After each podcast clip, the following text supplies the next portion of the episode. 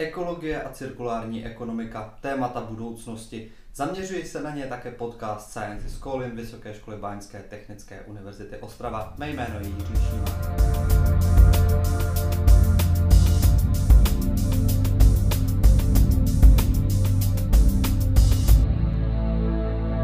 Tentokrát jsme v podcastu přivítali Mikuláše Hurtu ze startupu Neilmore.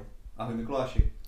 Ahoj Jirko, děkuji za pozvání. Ty jsi studoval ekonomickou žurnalistiku, pokud se nepletu. Jak jsi dostal k cirkulární ekonomice? Fuha, eh, no ta, ta cesta jakoby od eh, žurnalistiky k cirkulárnímu textilu je, je delší asi, tak eh, abych to nějak zkrátil, já jsem vlastně v bakaláři studoval žurnalistiku, potom na navazující program jsem šel studovat na, taky v rámci VŠB na fakultu materiálově technologickou.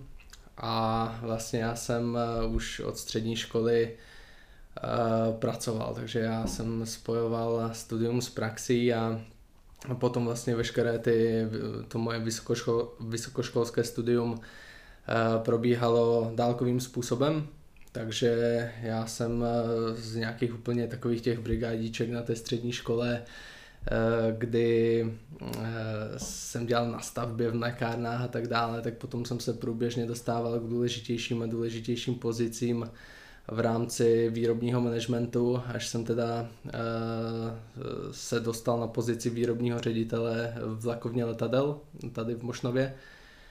A, to, a mě to celkem bavilo, mě baví pracovat s lidmi a tak dále a potom jsem teda přemýšlel o tom, jak to udělat ještě více naplněně, protože přeci jen trávíme v té práci skoro třetinu života a já jsem si říkal, že bych chtěl, ať mě to opravdu eh, baví a naplňuje co nejvíc. Uh, takže jsem se zamyslel nad tím, co mi vůbec baví v tom životě. Zjistil jsem, že je to pomáhat a takže já jsem jednu dobu zvažoval, že bych šel do nějaké neziskovky nebo dělat nějakého dobrovolníka. No a pak uh, jsem si uvědomil, že vlastně ten pozitivní dopad, který lze vytvořit uh, skrze firmu, může být mnohem větší, než uh, který zvládnu vytvořit jako jednotlivec. A navíc tam můžu právě uplatnit i své zkušenosti z managementu a tak dále. Takže jsem se rozhodl, že půjdu do vlastního podnikání a právě vybrali jsme si textilní průmysl z toho důvodu, že to je jeden z nejvíce zatěžujících planetů vůbec. Je tam spoustu věcí, které eh, nefungují, které, které fungují opravdu hrozně a my jsme v tom viděli příležitost eh, to zlepšit a eh, po nějakých třech letech vývoje teda jsme vyvinuli cirkulární oblečení, které právě přinášíme na trh. Jak to funguje? Co je to za oblečení? Jaký je to materiál? Ten, ten problém je velký a ví se o něm dlouho. Kdyby to bylo snadné, tak už to dávno někdo udělá, ne? Rozhodně, jakoby celý, celé to odvětví eh, hledá nějaký opravdu udržitelný koncept nebo uh, způsob, uh, jak ty dopady toho oděvního průmyslu a té výroby oděvů omezit. Právě odpovědí je cirkularita, protože ty, ta největší spotřeba uh, energie, spotřeba vody je většinou právě spojena s výrobou nebo případně s pěstováním toho surovinového zdroje. Což vlastně v, rám, v rámci cirkulárního konceptu celý ten surovinový zdroj, jeho pěstování, výroba naprosto odpadá, protože v rámci cirkularity vyrábíme ze 100% recyklátu. A druhý, ten největší problém toho divního průmyslu je právě ten odpad, kdy textilní průmysl chrlí nějakých 92 milionů tun odpadu ročně, což je šílenost. Takže jakmile zase uh, se bavíme o cirkulárních konceptech, tak tam odsekneme i tu část toho odpadu. Takže ta, ta cirkularita je opravdu podmíněná pro to, aby ten, uh, aby ten průmysl jednou byl udržitelný. No a jakoby projekty po celém světě se o tu cirkularitu určitým způsobem snaží. Uh, dochází nebo vždycky narazí na limity toho daného materiálu. Například u bavlny my jsme schopni nějak bavlněné tričko už v dnešní době jakoby technologicky nějak eh, rozdrtit, rozšlehat a potom ty vlákna použít na výrobu nového, ale to jenom z nějakých 20%, které můžeme přidat zase k novému surovinovému zdroji. Pokud bychom to udělali ze 100%, tak to tričko se po jednom praní rozpadne. Takže bylo, bylo nezbytné opravdu se na to podívat úplně z jiného úhlu a začít od konce, začít de facto celý ten design a vývoj toho materiálu podle toho, který materiál je dobře recyklovatelný.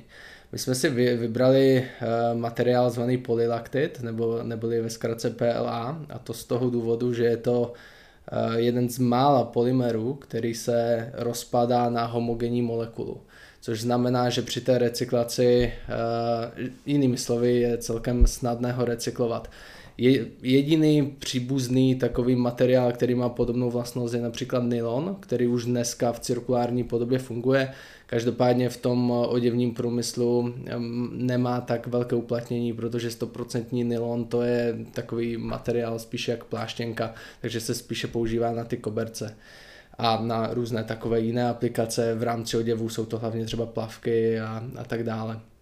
My jsme si teda uh, vybrali PLA z toho důvodu, že je skvěle recyklovatelné No a teď celý ten vývoj byl v těch dvou oblastech. Jak teda z tohohle z materiálu udělat kvalitní textil a potom jak v té textilní formě teda ho efektivně recyklovat. Protože ta recyklace PLA je celkem známa, už to běží, ale tím, že neexistuje PLA textil a ten, ta textilní forma má svá specifika jako pigmenty, změkčovadla a tak dále, Eh, tak i ta jeho recyklace je celkem specifická. Takže celý ten vývoj probíhal v těch dvou oblastech, eh, textilní, eh, recyklační, No, jako často jsme šli do slepých uliček, často jsme padali na hubu s prominutím, ale teď po těch třech letech právě se nám podařilo vyvinout eh, a plně validovat eh, několik textilních struktur, eh, včetně jejich recyklace a jsme teda ve stavu, kdy máme celý ten koncept plně ověřený a vstupujeme s ním na trh. Můžu už si nyní od vás koupit košily, tričko, cokoliv? Pokud si majitel nějaké firmy, tak, nebo nějaké značky neoděvní, tak ano. Eh, my momentálně působíme teda eh, pouze na tom B2B trhu, že nabízíme výrobu kolekcí pro jiné značky. Co se týče naší vlastní kolekce, momentálně eh, ji máme už na skladě připravenou. Teď trošku čekáme na, ten správ, na tu správnou chvíli vydat, protože první tady byl covid, teď zase po covidu lidi začali cestovat a mají v hlavě úplně něco jiného, než někde kupovat oblečení a řešit ekologii. Takže eh, ten, ten odhad, eh, kdy vydáme tu kolekci, je někde po letních prázdninách. Chceme to směřovat do, právě do těch podzimních měsíců. A vy jste vyhráli startup show Greenlightu. Jak velký to byl pro vás úspěch? Úspěch to byl obrovský a to hlavně z toho důvodu, že Greenlight v dnešní době je opravdu akcelerátor evropské úrovně že už, už to byl snad osmý ročník, kdy oni fakt se vypracovali z maličkého tady ostravského lokálního akcelerátoru eh, v akcelerátor, který eh, je obrovsky kvalitní a ta konkurence je tam vysoká.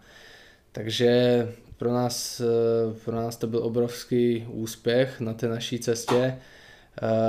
A takové to potvrzení, že asi jdeme tím správným směrem, protože my přeci jen fakt jsme ty Eh, tři roky strávili prostě tím vývojem, který nějak nejde prostě vidět, jsou, je to fakt mravenčí, eh, mravenčí tvrdá práce a teď konečně začínáme eh, mít nějaký ten feedback a právě jsme moc rádi za takové, za tako, takové to úspěchy, které nás potvrzují v tom, že ta cesta je správná. Pokud o vás už posluchači slyšeli a sledují třeba váš Instagram, tak zjistí, že vy často na Instagramu dáváte kvízy. Například kolik vody spotřebuje pěstování bavlny a podobně. Já jsem si pro tebe taky připravil takovou trošku soutěž, nebo spíš kvíz.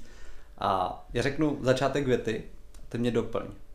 Karl Lagerfeld byl módní návrhář, známý svými kombinacemi černé a bílé a chci jenom k tomu dodat, já jsem před, naš, před tím naším kvízem, já jsem toto nevěděl, to mě kolegyně v tomhle, tom, v tomhle tom poučila, takže kdyby se mě zeptal před týdnem, tak to asi nevím. Když vidím frontu před Primarkem, tak... Tak mě děsí, protože je obrovská, oproti tomu eh, zájem o tu ekologii je v dnešní době sice rostoucí, ale stále daleko menší než ta fronta před tím Primarkem. V Bangladeši se v Bangladeši se dějí různé věci, eh, hlavně se tam vyrábí oblečení za hrozných sociálních podmínek. Na druhou stranu musím říct, že tam i vznikají ale fabriky, které jsou na špičkové úrovni, které jsou certifikované evropskými eh, organizacemi a eh, snad se zamakají v této oblasti, aby ta sociální stránka toho modního průmyslu se zlepšila. Udržitelnost je Nevím. Udržitelnost je něco, co nevím. A můžu vám říct takové ty poučky, že se skládá z environmentální, sociální části, i z té ekonomické, že má nějaké tři části a tak, ale Často je to slovíčko, které se strašně moc používá, ale když se potom zeptáte, já nevím, tady tahle židle, na které sedím, je udržitelná nebo není, je to velmi těžká odpověď. Uh, proto z toho důvodu eh, ten přístup, který my chceme i vnést do té mody, je opravdu, aby jsme, aby jsme se bavili o reálně eh, měřitelné udržitelnosti a abychom byli schopni jasně říct tohle s touhle s tou uhlíkovou stopou a s tímhle s tím vodním dopadem je udržitelné nebo to udržitelné není. Za 30 let? Za 30 let uh, budeme firma, která přináší cirkulární řešení do různých průmyslů a tím eh, se eh, podstatně zasadíme o to, aby ty průmysly byly eh, zelenější a udržitelnější. Mikuláši, díky, že jsi přišel do kampusu za námi. Taky děkuji moc za pozvání a krásný den. Pokud se vám náš podcast líbil, nezapomeňte ho ohodnotit. Najdete nás také na všech vašich oblíbených podcastových aplikacích.